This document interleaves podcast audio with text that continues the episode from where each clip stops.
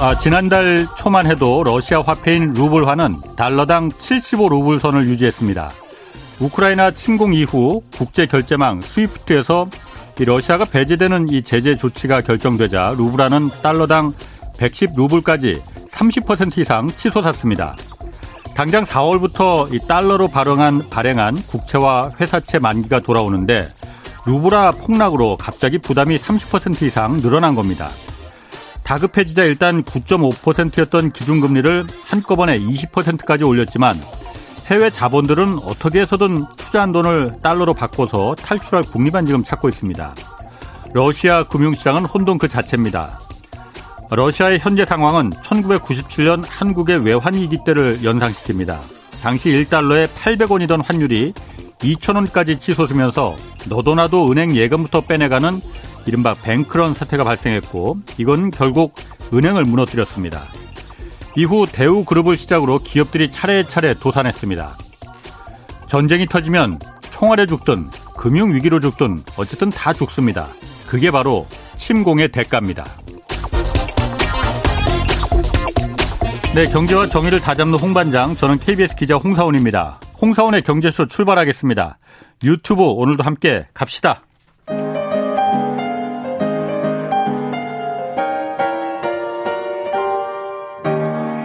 대한민국 최고의 경제 전문가와 함께 합니다. 믿을 만한 정보만 쉽고 정확하게 전해드립니다. 홍사원의 경제쇼.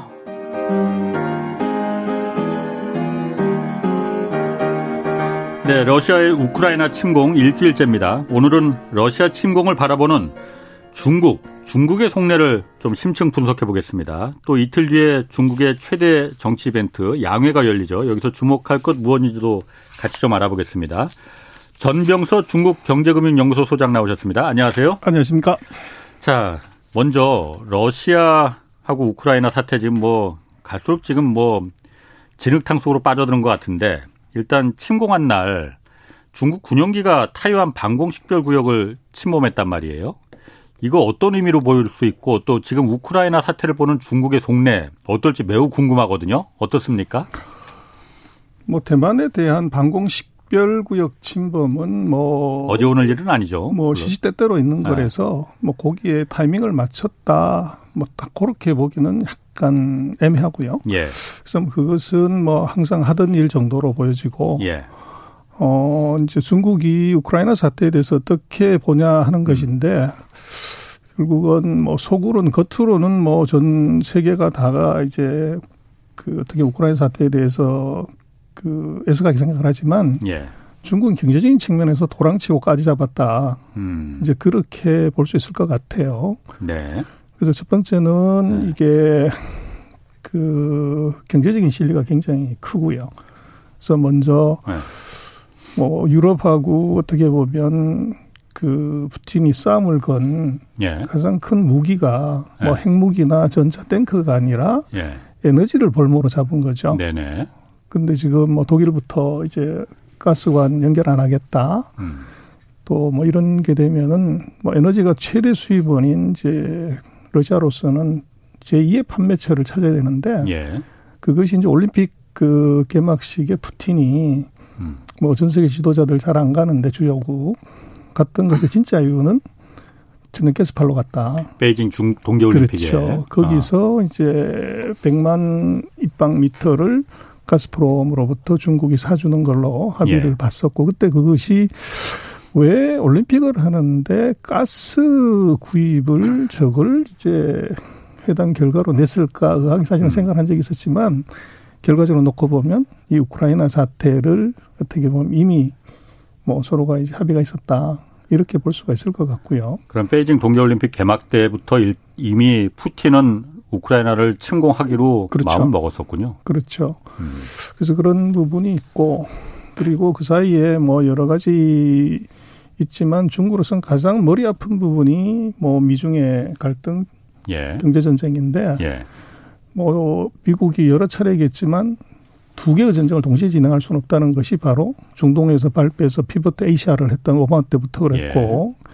이번 아프간 사태에서도 바이든이 철군하면서 명분이 아시아에 집중하기 위해서라고 이제 명분을 댔는데 이번에 이제 우크라이나가 터지면서 이것이 어쩔 수 없이 피보트 에이시아가 아니라 피보트 유럽으로 해 가야 되는 음.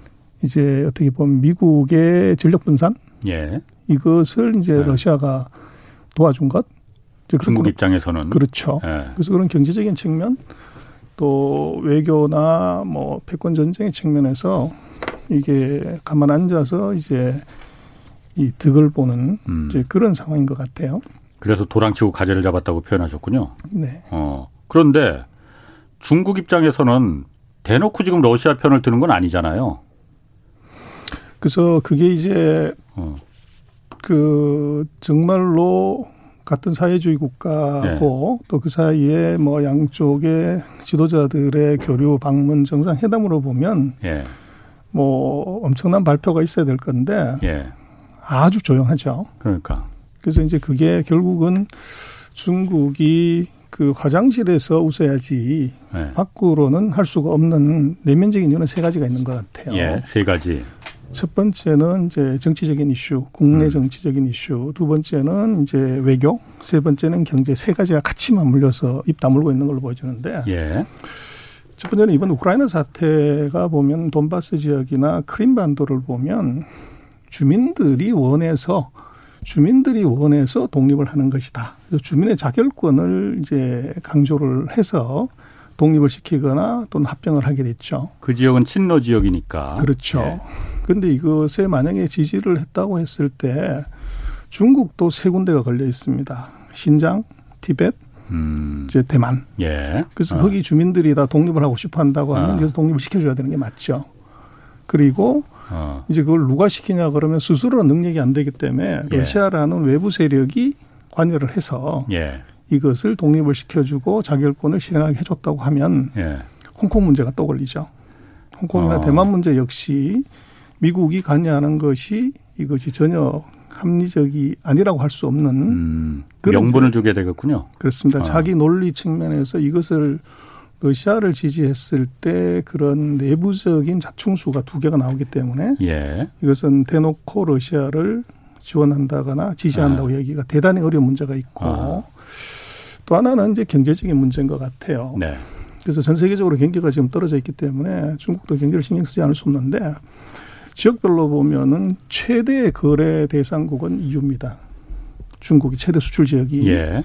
그러다 보니까 이게 지금 최대 수출 지역이 만약에 러시아가 최근에 이제 저런 문제 때문에 우리가 그 중요한 에너지도 우리가 중단시키겠다, 안 사겠다고 하는 것처럼 예. 뭐 감정이 격했기 때문에 음.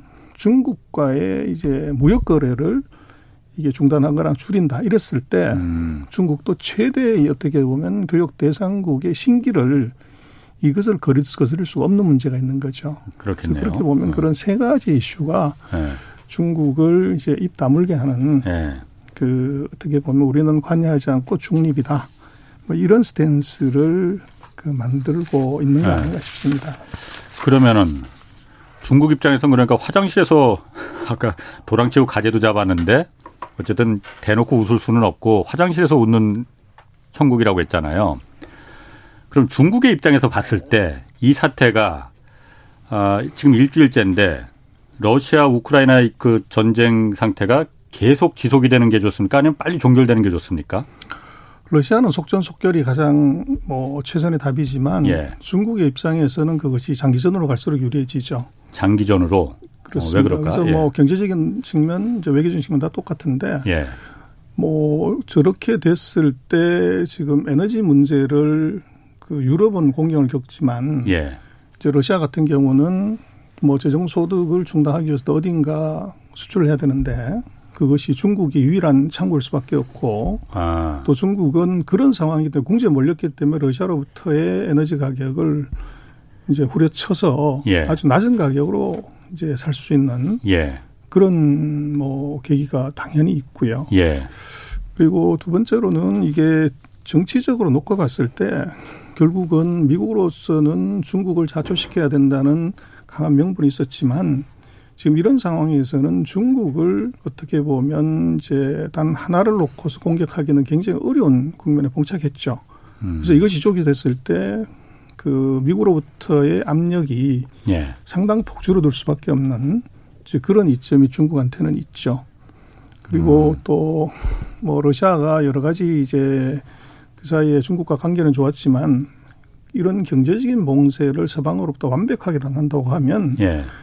뭐 지금도 대중국 수출 의존도가 가장 높지만 그 네. 의존도가 더 커질 수밖에 없고 예. 그렇게 됐을 때 이제 중국이 원하는 방향으로 러시아가 따라올 수밖에 없는 음. 이제 그런 구조도 같이 만들어질 수 있는 것이 있어서 예. 중국 입장에서는 뭐 그런 일이 있어서는 안 되겠지만 장기화되는 것이 중국으로서는 결코 불리하지 않은 그런 상황이 아닌가 싶습니다. 전 소장님이 보시기에는 그러면은 이 사태가 장기화될 가능성이 더 높습니까? 빨리 끝날 가능성이 더 높습니까? 이건 뭐 전 소장님이 분석하기엔 좀 어려우신 건가? 어, 뭐 제가 말씀드리긴 그렇지만 네. 제 느낌으로 봐서는 이것이 그 속전속결의 가능성이 좀 멀어졌다.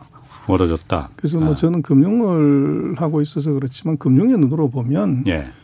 푸틴의 정책이나 이것이 어떻게 평가하려고 그럴 때 예. 그것은 성적표는 뭐 미디어에 나오는 사망자 숫자나 이게 그게 아니고 예. 주가 환율 금리를 보면 됩니다. 그게 성적표죠. 음, 그렇죠. 그래서 주가 어. 대폭락, 예, 예. 환율 대폭락, 예. 금리 대폭등. 예. 이걸 놓고 보면 어. 속전속결의 바이든의 정책은 어, 트럼프의 정책, 어, 저기 러시아, 러시아 푸틴의, 푸틴의 정책은 네. 저것은 실패다. 아. 그렇게 볼 수 있는데 문제는 절대적인 군사력의 숫자가 너무 많이 들어가 있는 거죠. 예. 십몇 만에 이제 음. 이 사람들이 들어간 것을 그걸 바로 뺄 수가 있냐. 그래서 이렇게 되면 못 먹어도 고를 이제 불러야 되는 푸틴 예. 입장에서는 예. 이제 그렇게 되면 이것이 이제 질질 끌게 되는 그래서 예. 또뭐 아는 내부를 놓고 보면 지금 나토 회원국도 아니고 미국의 우방도 아니기 때문에 예. 나토나 미국이 군대를 가지고서 들어갈 수 없는 상황이고 우크라이나는 오로지 이제 예. 자기 민족의 힘으로 그렇죠. 이것을 해결해야 되는데 예. 그것이 현실적으로는 굉장히 어려워지는 예. 그래서 몸으로 탱크를 막는 이런 일들이 굉장히 오래 지속이 될 수 있는 가능성 그걸 배제할 수 없을 것 같아요. 음. 뭐 그래서 지금 푸틴 입장에서는 빨리 끝날 줄 알았더니 이게 오래 진흙탕으로 빠져들다 보니까 지금 뭐 핵 위협 카드도 꺼내고 또 지금 대량 살상 무기 뭐 이런 얘기도 뭐 쓴다는 얘기도 나오잖아요. 그러다 보니 그렇게 되면은 만약 그렇게 되면 정말로 장기전으로도 갈 가능성이 더 커지는 거 아닌가요? 그래서 저는 뭐 두 가지를 생각하는데 첫 번째는 푸틴의 나이를 한번 생각해 볼 필요가 있다. 나이. 그래서 70대의 어. 푸틴이 아 푸틴이 70이나 됐을? 보기에는 바이든이 80, 푸틴이 70인데. 네. 그 70의 핵무기 사용해서 어떤 영화를 네. 어떻게 오래 볼 거냐를 생각을 해보면 네. 그것은 보여주기지 저것이 현실적으로 정말 액션할 수 있냐는 것이 하나 있고 예. 예. 그다음에 이제 아무래도 지도자들의 경우들은 역사를 장고서로 쓸 수밖에 없는데 예. 핵은 보유하는 무기지 사용하는 무기가 아닙니다. 그렇죠. 그래서 네. 1945년에 딱 한 번 이제 핵을 쓴 이후에 예. 뭐 각국이 몇천 개씩의 이제 핵을 갖고 있어도 단 한 번도 사용된 적이 없어요. 예. 그래서 그렇게 놓고 보면 이 푸틴의 핵에 관한 얘기는 저것은 어떻게 보면 공포용 위협형 네. 정도로 봐야 되는 것이지 예. 정말로 액션을 했다고 그러면 그것은 뭐 러시아 우크라이나 문제가 아니라 그렇지. 유럽 전체 문제로 들어가게 되고 예. 또 그것이 이제 다른 나라도 영향을 줄 수가 있기 때문에 예. 뭐 그런 선택을 한다고 하면은 그것은 음. 뭐 정신 거기까지 나갔다. 가면 안 되죠. 뭐 정신 나갔다고 봐야 되는 거죠. 아, 그럼 정말 3차 대전이지 뭐. 자 그러면은 이런 얘기도 있습니다. 오늘의 우크라이나가 내일의 타이완이다. 이런 얘기들 나옵니다. 그 가능성 있는 얘기입니까? 그러니까? 가능성이 없어 보입니다. 네. 그래서 뭐 그런 그 보도들 또 뭐 이제 개인 미디어 유튜브 같은데 굉장히 많이 올라오긴 하는데. 예. 뭐 솔깃해요. 어. 그렇죠. 예. 근데 이제 안을 조금 들여다보고 중국하고 미국의 역사를 들여다보면 그럴 가능성이 대단히 낮다. 예. 첫 번째는 두 가지인데 하나는 그 대만 관계법이라고 1979년에 이제 그 미국하고 중국이 수교하면서 예. 그때 이제 얘기를 한 게 중국 대륙의 유일한 국가는 본토에 있는 사회주의 음. 중국만 음. 중국이다. 예. 그래서 대만은 더 이상 이제 국가로 인정하지 않는다고 하는 음. 것이 원 차이나 팔리시라는 건데 단교를 했죠. 그렇습니다. 그 단교를 하면서 이제 미국하고 대만이 갖고 있었던 이제 공동방위 조약 요걸 폐기를 했죠. 예. 근데 뭐 국가가 아니니까 폐기할 수밖에 없고. 음. 근데 아주 이제 재미난 것은 미국 정부가 음. 국제 간의 조약이나 협약이 아니고 국내 예. 법으로 예. 대만 관계법이라는 거를 통과를 시켜놨어요. 국내법으로. 그렇죠. 그래서 이것은 그 중국하고 수교하기 전에 예. 요걸 먼저 국내법으로 음. 방위조약은 폐기하지만 그 대만 관계법이라는 걸 통과를 시켰는데 거기에 내용을 보면 첫 예. 번째는 예. 대만이 자유를 하기 위해서 무기가 필요할 거니까 예. 미국은 무기를 팔 수 있다. 음. 그래서 지금도 보면 대만한테 뭐 공군기를 전투기를 몇십 배씩 판다고 하는 것이 예. 바로 그 조항에 의해서 음. 있고 그두 번째 조항에 또 보면 뭐가 있냐면 그 대만이 무력으로 침공을 받아서 예. 현재의 상황이 이게 안정을 해치게 됐을 때는 중, 그, 미국이 그것을 유지하기 위해서 적극적으로 지원할 수 있다. 이렇게 모호한 표현으로 돼 있어요. 그래서 공격을 받았을 때 이전 상태와 똑같이 가게 된다고 그러면 당연히 외부의 도움이 필요한 것이고 예. 그게 바로 미군 자동 개입 조항이라고 봐야 되는 거죠. 그래서 그 대만 관계법으로 놓고 보면 대만의 무기 판매와 유사시에 중국이 무력으로 공격을 해서 대만을 불안정하게 했을 때 미국은 자동으로 그것을 회복시키기 위한 군대 개입이 음. 자동으로 들어갈 수가 있다는 거죠.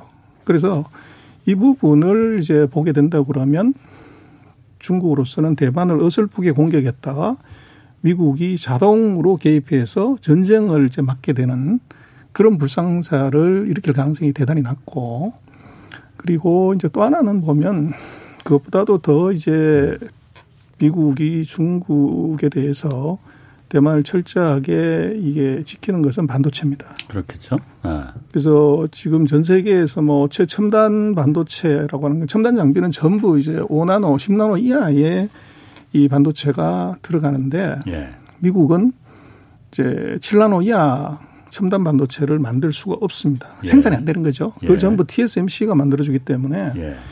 유사시에 그 중국의 폭격기가 대만을 공격해서 TSMC의 공장이 세 개가 있는데 타이중 음. 타이난 타이페이에 예. 이게 폭파가 됐을 때 미국의 4차 산업혁명 첨단 기술이 이게 다 이제 스톱이 되는 문제가 생기죠. 예. 그래서 뭐 제가 볼 때는 대만관계법 플러스 반도체라고 하는 이제 어떻게 보면 기가 막힌 이 실드 예. 방어를 대만이 갖고 있기 때문에 음.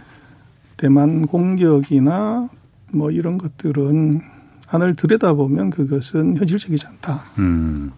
그 반도체가 방패가 될 수 있다는 건 제가 충분히 공감이 되고 어, 그 고개가 끄덕여지는데 대만 관계법이라는 게 미국 국내법으로 일단 그 법이 만들어졌다는 건 참 특이하긴 하네요. 그런데 그 한 국제 관계 관계로 관례로 봤을 때 안보에 관련해서 다른 나라와 맺은 약속이라는 게 휴지 조각이 되는 것 수도 없이 많이 봤잖아요. 그 그거 그걸 타이완이 그냥 아 미국 국내법에 우리를 지켜주기로 돼 있으니까 우린 안심해도 돼 이렇게 생각할 수 있을까 모르겠네요. 그래서 이제 그게 미국이 꼼수를 사실은 쓴 거죠. 이 네. 국가가 없어졌기 때문에 국가 간의 협약이라는 것이 의미가 없어졌기 때문에 예. 국내법을 하나 만들어서 아. 그렇게 만들어 놓은 거고. 음. 그래서 지금도 얘기하는 것이 예. 그 미국과 중국이 하나된 중국으로 합의를 봤는데 예. 이들이 대만을 지원하는 것이 말이 되냐. 예. 그럴 때 미국이 들어간 논리는 예.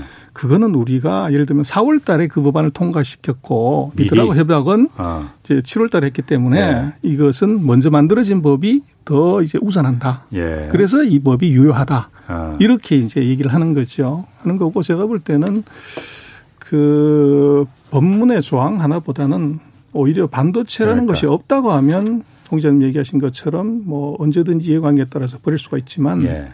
반도체라는 이 아이템 때문에 미국은 대만을 절대 버릴 수가 없다. 예. 그리고 이제 또 하나 놓고 보면 그 괌이나 사이판에서 베이징까지 이 포를 날리는 것하고 예. 대만에서 베이징까지 포를 날리는 것이 어떤 게 유효하냐고 그러면 그뭐 물어보나 마나죠. 당연하죠. 그래서 메가더가 아주 유명한 얘기를 예. 하는데 우리는 절대로 깔아지 않는 항공모함을 갖고 있다. 그게 바로 대만이다. 네.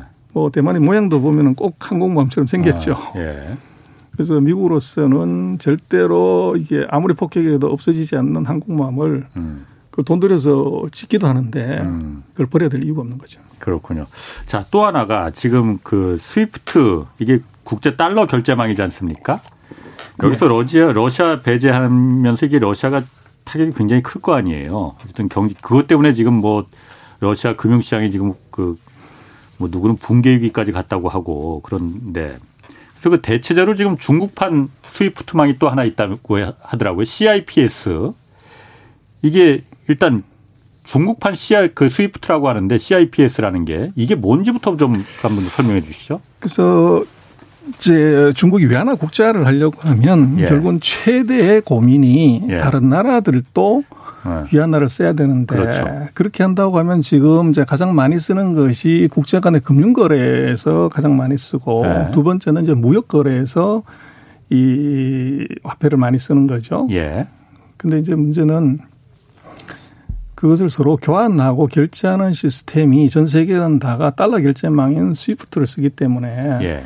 이걸로 다 이제 시스템이 만들어진 상황에서 예. 위안화가 그 역할을 하려고 하면은 예. 반드시 이 달러가 전 세계적으로 쉽게 결제되는 망을 자기네도 가져야 되는 거죠. 위안화가 결제되는 망을. 그렇죠. 아. 그래서 그거를 만든 게 바로 쉽습니다. CIPS고. 예. 그래서 흉내는 냈고 네. 그게 이제 7년 전에 만드는 건데. 아, 7년밖에 안 됐어요? 네, 2015년에 아하. 만들었는데. 네. 그래서 뭐 1대1로를 하면서 예. 1대1로 연성 국가들이 뭐 87개 토탈 기업들 한 150개가 넘으니까 나라가. 예. 금융기관이 한 거의 한 1280개, 1300개 정도가 거기 조인이 돼 있어요. 아, CIPS에 그러니까 1대1로로 거쳐가는 그 저개발 국가들은 다 거기 가입이 돼 있군요, 지금. 그렇죠. 아. 그래서 한 1200개, 1300개 정도 금융기관이 거기에 가입이 되는 있지만 꽤 되네 그래도 숫자는. 어. 예. 근데 이제 문제는 거래 대금이 얼마냐. 예. 이걸 보면 그 스위프트가 뭐 연간으로 한 140조 달러 예. 뭐그 이상이 거래가 된다고 하는데 예. 작년 예. 통계를 제가 보니까 10스에서 12조 달러 정도 거래가 됐더라고요. 그러면 스위트망의 한 8.6%, 한 8%대. 음. 예. 그래서 10분의 1이 안 되는 정도로 아주 마이너한 규모라는 거죠. 예. 그래서 그렇게 놓고 보면 그것 가지고서 지금 스위트, 스위프트망의 역할을 할 수 있냐. 그건 불가능한 거고. 그런데 예. 안을 또 들여다보면 그 스위트 십스망 같은 경우 중국이 만든 위안화 결제망을 보더라도 예. 거기서 위안화로 순수하게 결제되는 것은 한 17, 8% 정도. 그리고 나머지는 위안화 이외로 이제 거래가 되는 거죠. 아, CIPS 망도? 그렇죠. 그래서 그 나머지 거래망들은 예. 반드시 필연적으로 스위트 망을 거쳐야만이 이게 결제가 이루어지게끔 그렇게 돼 있어요. 달러를 그러니까 같이 취급하는 그렇죠. 거군요. 그러니까. 그렇죠. 아, 위안화만 하는 게 아니구나. 그러면. 그렇죠. 위안화 위안화끼리만 하는 것. 예. 그래서 그거는 18% 17% 정도밖에 안 되고 예. 위안화하고 달러하고 예. 이제 이런 식의 그 다른 통화하고 거래되는 예. 비위안화 거래가 전체 한 83%가 넘어요. 예. 근데 요거는 위안화가 결제 능력이 없으니까 수입 음. 걸 같이 이용을 해야 되는 거죠. 음, 같이 연결이 되어 있나 보군요. 그렇게 그러면. 해야 된다는 거예요. 어. 그래서 이것이 완전히 독립된 상태가 아니기 때문에 예. 그것의 효과는 굉장히 미미하다. 어. 그래서 뭐 그 러시아가 스위트망에서 빠진 거를 예. 중국의 십스망이 이것을 해결해주고 예. 해방구가 될 수 있다 이렇게 보는 것은 아닙니다. 그리고 이미 러시아는 거기에 가입이 돼 있습니다. CIPS망에 그렇죠. 예. 있지만 뭐 실제적으로 러시아하고 중국이 교역하는 걸 보면 수출이 합쳐서 한 1,500억 불 예. 뭐요 정도밖에 되지 않아요. 예. 그래서 그걸 통째로 다 위안화로 거래한다고 해도 그것이 아주 마이너하고 예. 그래서 그 둘 사이의 거래 또 지금 그 위안화 결제 시스템의 규모나 음. 그 메커니즘을 보면 이 러시아의 그런 그 통화 결제망에서의 배제를 해결해 줄 수 있는 것은 거의 아니다. 이렇게 볼 수 있을 것 같아요. 해결해 줄 수는 없지만은 예. 러시아 입장에 제가 푸틴이라면은 지금 스위프트망이 지금 저게 꽉 막혀갖고 고립무원 상태인데 유일하게 뚫려 있는 건 그럼 CI 중국에서 중국판 스위프트망이잖아요. 여기라도 기댈 새밖에 없는 거 아니에요. 그 조금이라 하더라도 그러면은 어 중국 입장에서도 굉장히 좋을 것 같고. 어, 그래서 제가 볼 때는 그 십스망은 명분으로서 이제 전 세계에다가 중국도 스위프트망 같은 것을 갖고 있다는 것을 광고하는 데는 엄청난 효과가 이번에 생긴 것 같아요. 그러니까. 그러나 실익은 별로 없는 게. 예. 그 실제로 해결할 수 있는 금액이 12조 중에서도 이제 한 13%밖에 안 된다는 거죠. 아. 그리고 이제 더 문제는 뭐냐 그러면 그 지난번에 이란이 중국하고 마찬가지로 미국의 제재를 받았을 때 스위프트망을 썼었어요. 예. 그래서 이제 중국 은행이 이제 이란하고 예. 거래를 했을 때 예. 그 위안화가 아닌 다른 통화를 이제 거래를 하려고 그러다 보니까 이것은 스위프트망을 쓴 거죠. 음. 러시아를 대신해서. 그래서 이게 미국이 그걸 체크하고 나서 쿤룬 은행인가 그 은행을 이제 네. secondary 보이콧 위반으로 제재가 들어갔어요. 아. 그래서 그 쿤룬 은행 자체가 다른 이제 세계 은행들하고 거래가 중지가 된 거죠. 예. 그래서 지금 그 문제는 그 명목상으로 이론상으로는 말이 되지만 중국의 은행들이 과연 그러면 나머지 83%나 되는 이제 비위안화 거래는 반드시 스위프트망을 써야 되는데 네. 그걸 썼을 때 미국의 secondary 보이콧에 걸려가지고 음. 자기네가 거래하고 있는 다른 국가들과의 이 거래도 중지가 될 수 있는 위험이 있는데 예. 이걸 무릅쓰고 러시아를 도와줄 거냐 음. 이럴 가능성이 굉장히 낮다는 거죠. 그래서 지금 오늘인가 그 기사에 보니까 미국 정부가 뭐 월스트리트 저널 보도라서 뭐 미국 정부가 아직 확인은 다 안 됐지만은 러시아 제재를 방해하는 그런 국가도 같이 제재하겠다. 그게 바로 이 얘기겠군요. 그러면. 그렇죠. 스위프트망을 이용 어쨌든 CIPS망이라는 것도 그 스위프트망하고 또 연결이 안 될 수가 없으니까 한 말씀하신 대로 한 7, 80%는 연결돼 있다면서요. 그러면은 여기를 이용하는 CIPS를 통해서 우회로로다가 이렇게 스위프트망을 이용하면은 거기도 같이 제재하겠다. 그렇죠. 거기도 그러면 고립무원 시키겠다 이 그렇죠. 얘기군요. 그러면 어쨌든 조금 전에 말씀하셨듯이 광고 효과는 굉장했다고 했잖아요. 중국의 CIPS망도 어쨌든 만든 거는 달러 체계에 대한 에 대비해서 대항하기 위해서 위안화를 좀 많이 좀 어, 좀 알리고 홍보하고 영향력을 좀 높이기 위해서 CIPS 망을 썼을 텐데 이번 기회에 알려 굉장히 많이 알려졌거든요. 저도 몰랐는데 뭐 알았을 정도니까 중국 입장에서는 CIPS 망을 영향력을 이번에 어쨌든 어 넓히는 데는 이게 도움이 될 거 아닙니까? 위안화도 어, 마찬가지고 엄청나게 도움이 됐습니다. 됐고 이제 그게 앞으로 예. 미국의 제재를 받는 나라들은 다가 이제 그 이걸 다 쓰게 되는 예. 그런 효과가 나타나게 되죠. 그렇겠죠. 다른 게 없으니까. 그렇죠. 그리고 이제 그 이미 보면은 뭐 베네수엘라라든지 예. 그 이란 같은 미국의 제재를 러시아 이전에 제재 받았을 때 이 세 개 나라는 이미 이게 십수를 썼었어요. 예. 그래서 그거는 이제 공제책으로 쓴 거고 예. 그게 이제 이번에 뭐 일대일로 연성 국가들 그 수많은 나라들이 예. 이제 그때는 그런 게 있었던 갑다고 그랬다가 어. 이게 이제 말씀하신 것처럼 인지 효과는 굉장히 커졌죠. 예. 그러나 현실적으로 예. 위안화를 결제하는 건 좋은데 음. 그걸 갖고서 이제 그 나라가 다른 교역을 할 때 이게 위안화를 받아주냐. 예. 그래서 그건 이제 전 세계적으로 위안화 결제 비중이 얼마가 되냐를 봐야 되는데 예. 이게 1월 달 기준으로 3.6%가 밖에 안 돼요. 예. 그래서 달러하고 유로가 거의 70%가 넘고 그러다 보니까 이게 십스 자체를 이제 알리는 건 의미가 있지만 다른 나라들이 이걸 쓴다고 하더라도 음. 이것이 위안화 자체의 금융거래나 이것이 너무 작다는 거죠. 음. 그래서 결국은 앞으로 중국이 이것을 더 활성화를 하려면 첫 번째는 물론 상대방하고의 무역 결제 대금을 위안화로 하는 이제 위안화 무역 결제가 음. 이루어져야 되고 예. 그보다 더 좋은 것은 금융거래에서 이것이 위안화가 써줘야 돼요. 음. 그러려 그러면 위안화 금융상품이 있어야 되고 그렇죠. 위안화 금융시장이 개방이 돼서 거기서 금융상품을 사고 팔아야 거래 대금이 확 늘어나는 거죠. 예. 음. 그래서 지금으로 보면 중국이 첫 번째는 여기에 위안화 금융센터가 없고 음. 위안화 국제 상품이 거의 없고 예. 또 이제 그렇다고 그러면 외국인이 중국 시장 안에 들어가서 위안화를 바꿔가지고 거래하고 그걸 바꿔서 나올 수 있는 네. 금융 개방이 이제 이루어져야 되는데 네. 그게 안 돼 있는 거죠. 그래서 어. 앞으로 십수명이 제대로 가려고 하면 결국은 중국은 금융시장을 개방해야 된다. 예. 이것이 없이는 그것은 기본적인 한계가 있을 수밖에 없다. 어. 궁금합니다. 그러면 중국 입장에서는 위안화를 달러만큼 위상을 높이고 좀 영향력을 높, 계속 하려고 그렇게 노력을 하는데 그래서 말씀하신 대로 중국 내에서 그런 금융 상품들이 많아져야만이 위안화가 여러 통용되고 다른 나라들이 위안화로다가 금융 상품을 사고 그래야만이 위안화가 가치가 높아질 텐데 중국으로는 왜 금융시장을 개방 안 하는 거예요? 그게 이제 한 번에 털릴까봐 그런가? 바로 그거죠. 아, 그래요? 그래서 중국이 보면 모든 제조업은 다 개방을 했습니다. 예. 근데 중국이 유일하게 개방하지 않은 게 두 가지는 하나가 인터넷이고 예. 두 번째가 바로 금융입니다. 예. 그래서 그 얘기는 그게 약하다는 거죠. 음. 그래서 그것의 경쟁력은 미국이 최강이고 그렇죠. 열어놨을 때 뭐 아리바바 탄센트가 무슨 뭐 세계 몇 등이라고 하지만 그것은 만리장성이라고 하는 예. 가두리 양식장 안에서의 큰 고기지 예. 그게 가두리 양식장을 풀어버렸을 때 예. 상하하고 고래가 왔을 때도 이게 빛가이냐 이게 아. 완전 다른 스토리고 예.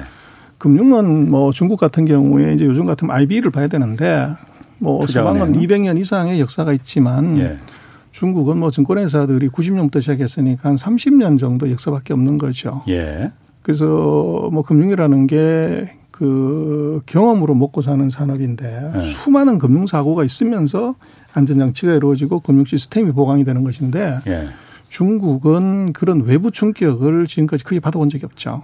어. 그러다 보니까 이제 만약에 시장을 열었을 때 예. 저것은 뭐 유치원생의 밥을 이제 대학생이 뺏어 먹을 수 있는 그런 음. 정도가 같이 돌았기 때문에 중국은 금융 개방을 WTO를 가입하면서 금융 개방을 음. 약속을 했지만 지금까지도 예. 완전 개방을 못 하고 음. 있죠.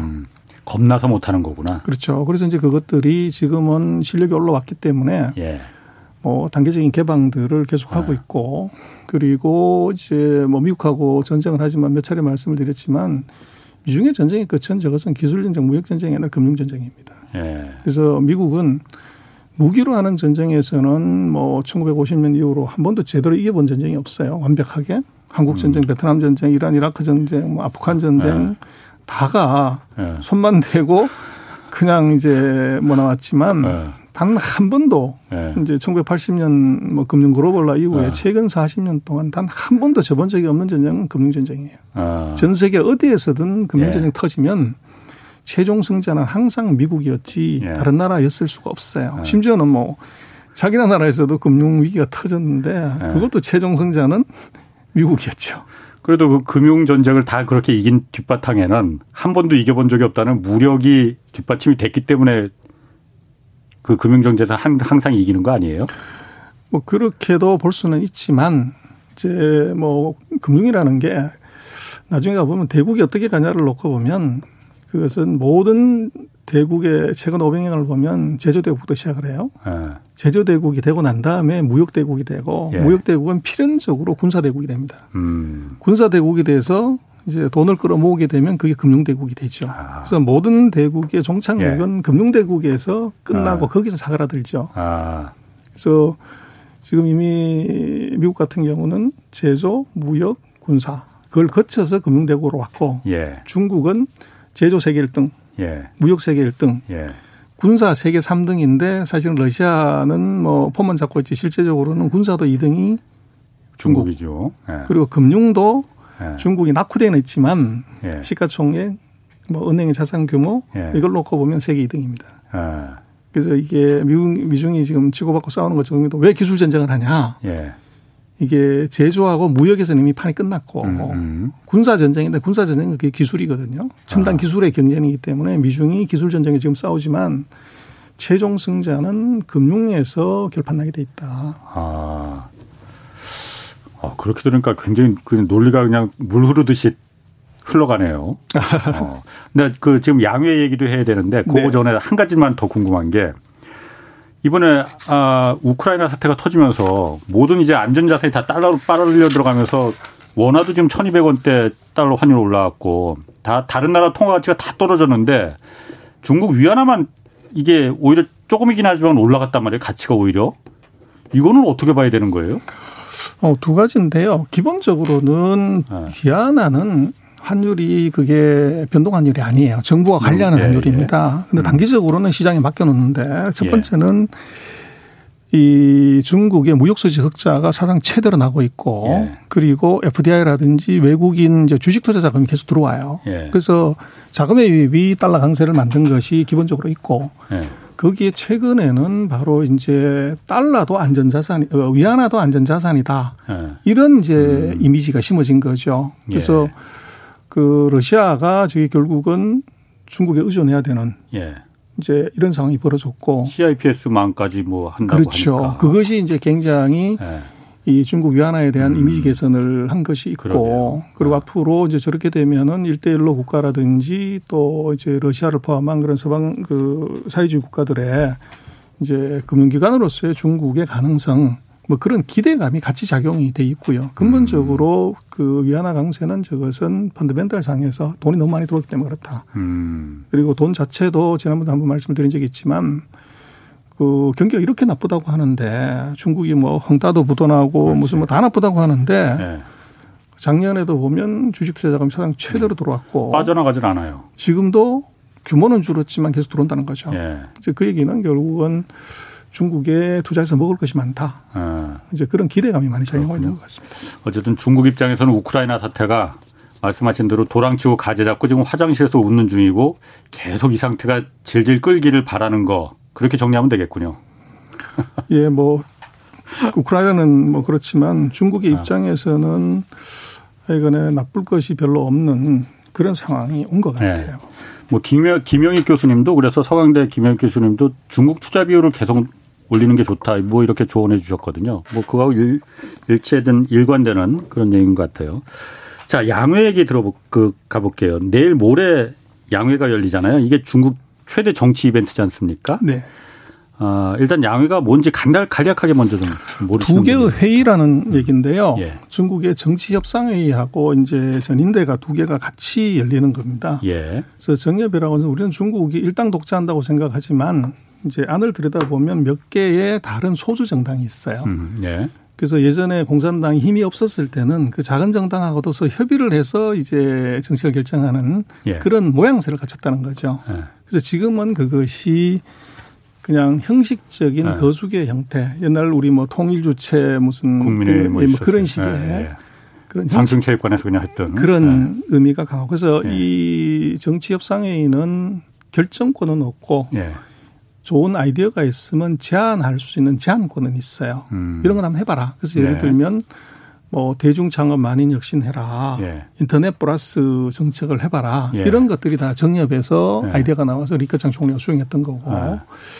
그 전인대는 우리로 치면 국회입니다.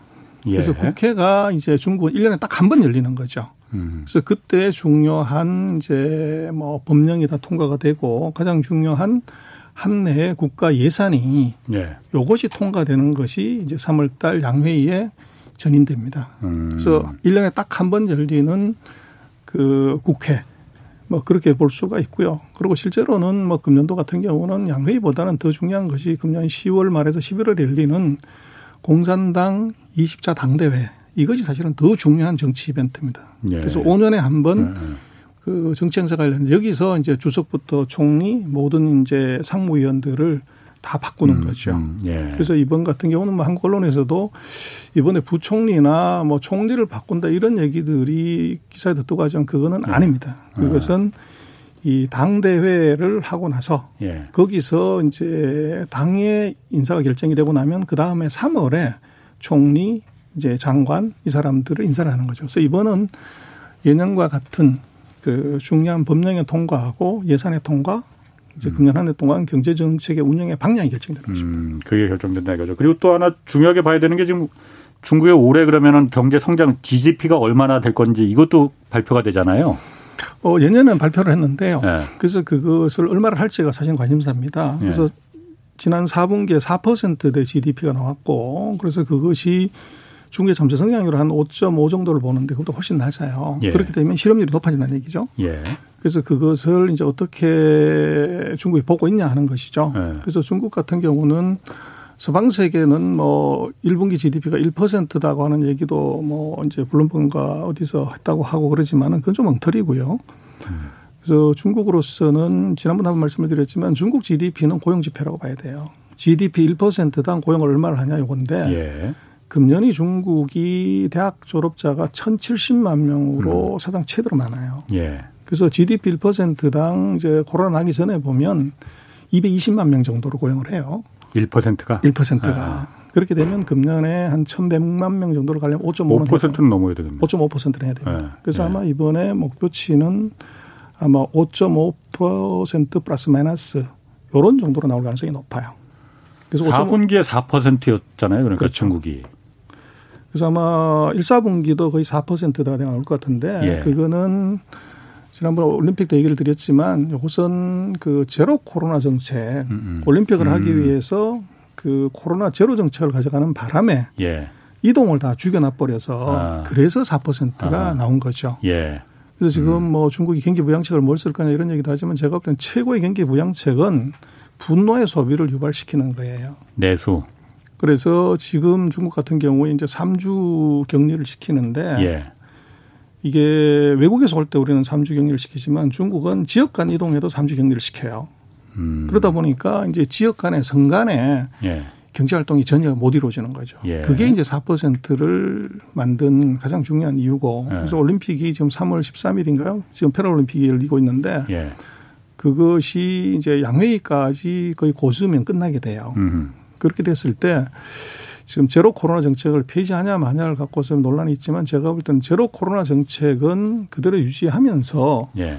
격리 기간을 조정하는 것만 해도 이것은 소비에 바로 영향을 줄 수 있어요. 음. 예를 들면 3주를 1주로 줄인다든지 우리처럼 예. 격리기간을 없애버렸을 때 예.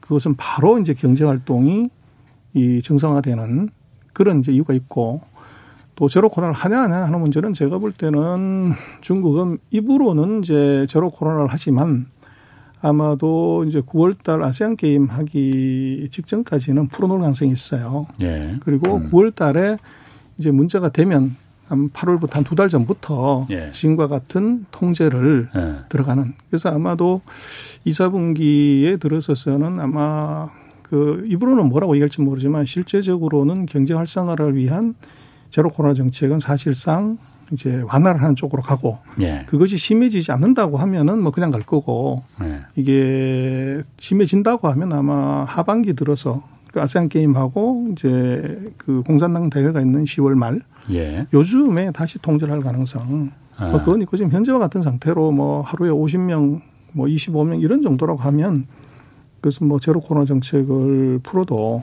지금 크게 문제는 없죠. 그럼 양회에서 지금 어쨌든 지금 시진핑 주석이 추진하고 있는 정책의 근간이 골조가 이제 공동 부유인데 공동 부유는 그 계속 지속이 하는 거로 결정이 뭐 방향이 쓸까요? 어떻게 될까요? 공동 부유는 지금 그 시진핑 그 한 명의 임기하고 상관이 있는 게 아니고 예.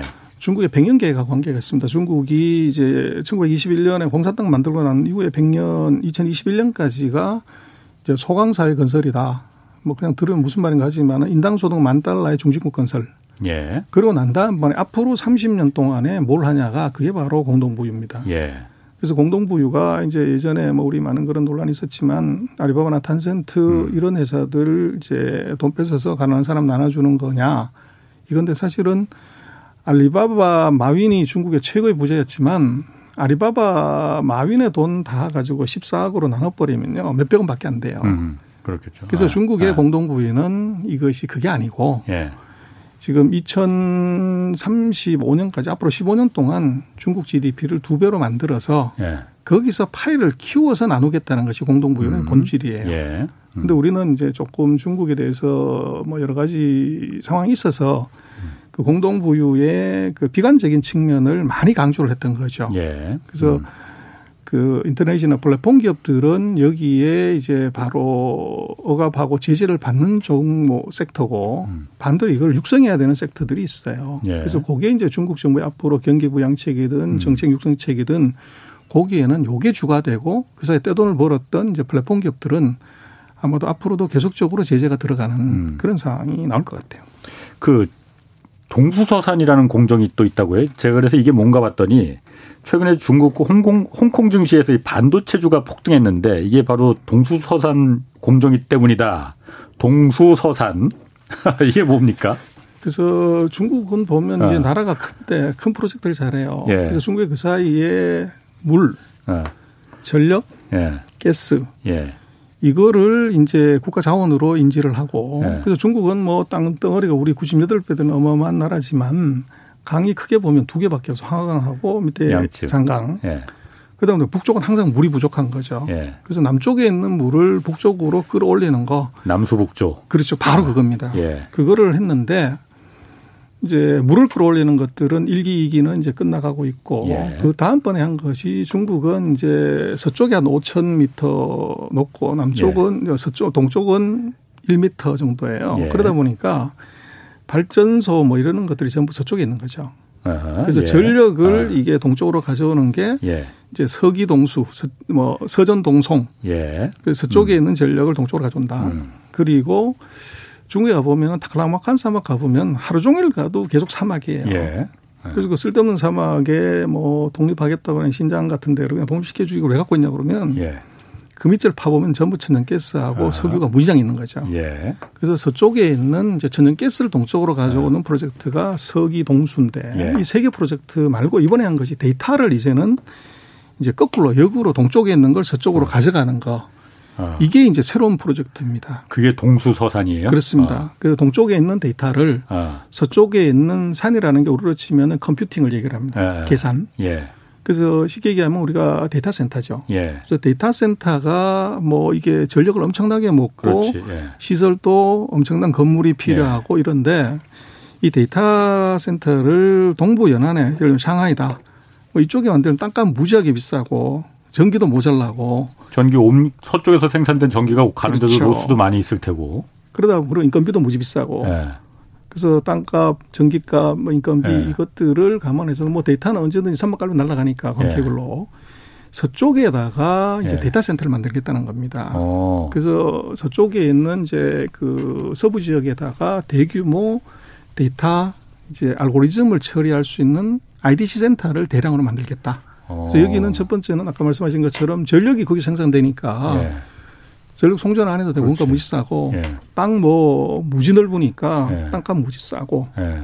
그리고 인력들 상대적으로 쓰기가 쉽고 그게 국토 균형 발전인데 바로 그겁니다. 예. 그래서 이걸 이제 어떻게 봐야 되냐 그러면 중국이 반도체 굴기 뭐 몇 번 얘기를 했지만은 예. 이거 국가적인 프로젝트라고 그러는데 최근 한 8년 동안에 중국이 51조, 52조 원 정도를 퍼넣었어요. 예. 그게 지금 중국이 뭐 그 얘기하고 있는 반도체 굴기인데 예. 이번에 이 동수 서산 프로젝트 서쪽에다가 IDC 센터 만드는 데이터를 동쪽에서 서쪽으로 올리는데 얼마를 투자하냐고 그랬더니 지금 한 4,800억 위안. 그래서 우리 돈으로 치면 75조에서 한 80조 원을 네. 한 방에 집어넣어요. 그러다 보니까 이 규모가 반도체를 육성하려고 하는 중국의 그 규모보다도 예. 더 큰 규모의 돈이 one방에 들어가는 거죠. 그러니까 낙후된 서쪽 지역을 그 아이디 데이터 센터를 강제적으로다가 다 설립을 해서 좀 발전시키겠다. 그렇습니다. 국토를 균형적으로. 그렇습니다. 그럼 그게 다 민간 기업들, 민간 시설들일 텐데 중국 정부가 저쪽 서쪽에다 설, 그 건설해라고 한다고 해서 민간 기업들이 그런 게 합니까? 어, 하죠. 우리도 지금 보면은 뭐 네이버나 뭐 이런 데 데이터 센터를 또 용인이나 외곽에 다 하고 있죠. 그건 뭐 민간 기업들이 결정하는 거고. 그렇죠. 예. 근데 중국도 이제 뭐 실제적으로 큰 기업들의 경우들은 예를 예. 들어서 그 차이나 모바일이나 차이나 텔레콤 다 국가 기업이죠. 예. 우리 KT나 SKT처럼. 아.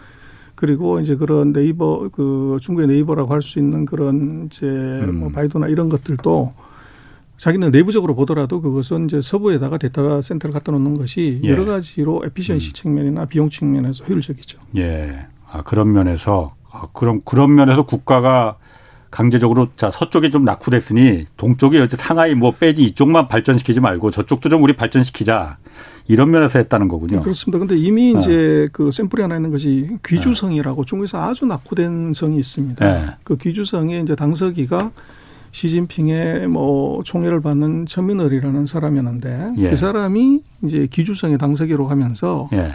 기주성을 뭐 중국 최대 데이터 센터로 만들었어요. 아. 그래서 우리로 치면 뭐 굉장히 오지 태백산맥 근처에 예. 있는 그런 이제 도시를 예. 이걸 중국 최대 데이터 센터로 만들어서 대대적인 성공을 거두었죠. 음. 그래서 뭐 데이터 센터라는 것이 광케이블만 가면 되고 그렇죠. 거기다 건물만 짓고 전력만 예. 공급이 되면 서버만 들어가면 되니까. 그렇죠. 근데 거기서 이제 엄청난 그 인력들이 예. 고용이 또 이루어질 수가 있고 그렇죠. 그러면 상대적으로 이제 높은 소득도 음. 보장할 수 있는 그것도 또 뭐 다 공동부유의 하나의 일환이라고 볼 수도 있겠네요. 뭐, 뭐 충분히 그럴 수가 있죠. 알겠습니다. 아유 오늘 말씀 고맙습니다. 지금까지 전병서 중국 경제금융연구소 소장 함께했습니다. 고맙습니다. 네, 고맙습니다. 자 오늘 여기까지 하겠고요. 내일 다시 찾아뵙겠습니다. 지금까지 경제와 정의를 다잡는 홍반장 홍사원의 경제쇼였습니다.